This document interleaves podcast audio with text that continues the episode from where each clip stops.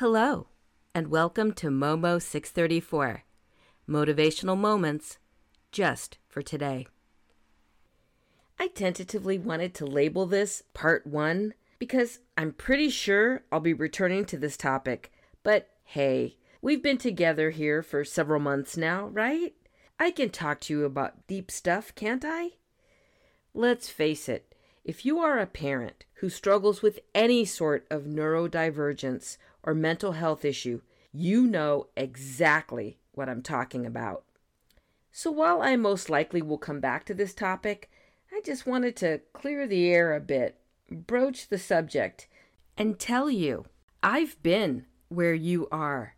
And I had to tell myself, lovingly, yet firmly, knock it off. Here's the deal I've mentioned that this past week was full of a number of personal family holidays, including a family tradition, an anniversary, and a birthday, on top of all the other things this time of year. So, as things go when family gets together, we reminisced. We talked about memories of years past. And you know what?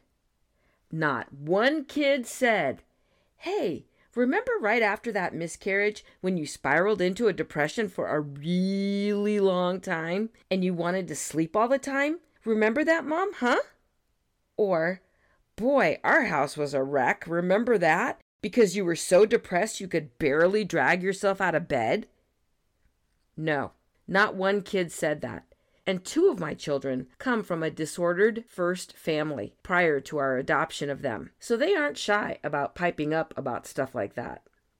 I'll tell you what I did hear. Mom, I remember when I had to do that really hard thing, and I was so scared that I was mean to you. But you stayed with me through the whole thing, and I really wanted you to because I was scared. I know it was really hard for you, because I could tell by your face, but I really appreciated it because I really wanted you sitting next to me. And you were. They remember the love, mamas and daddies. They remember you, your smell, your laughter, the happy times, the funny things, and how you made them feel, not how many dirty dishes were in the sink. You remember your sadness or the times your mental health suffered. You hold it against yourself. They don't hold it against you. In fact, because I went through it, I've been able to be a support when my kids had to deal with that first family stuff.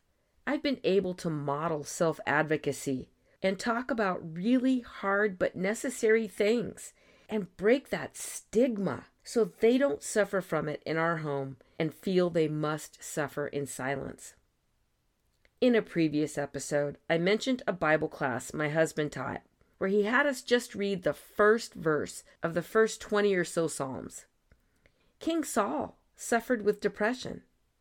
David was often down, distressed, and discouraged. David cried out to God, and we can too. Give that guilt to Him. He can bear it if we let Him. Our meme for today says, Don't let guilt trip you up. See what I did there? Let me know if this episode resonated with you in the comments. If you enjoyed this podcast, please subscribe and share it with others. You can get the companion meme daily at momo634.substack.com. Free Substack subscribers get the podcast and meme emailed daily. Paid Substack subscribers get an additional weekend episode on Saturdays, as well as other subscriber only perks. Momo 634 is also on major podcast platforms and on social media. See the tab at momo634.substack.com.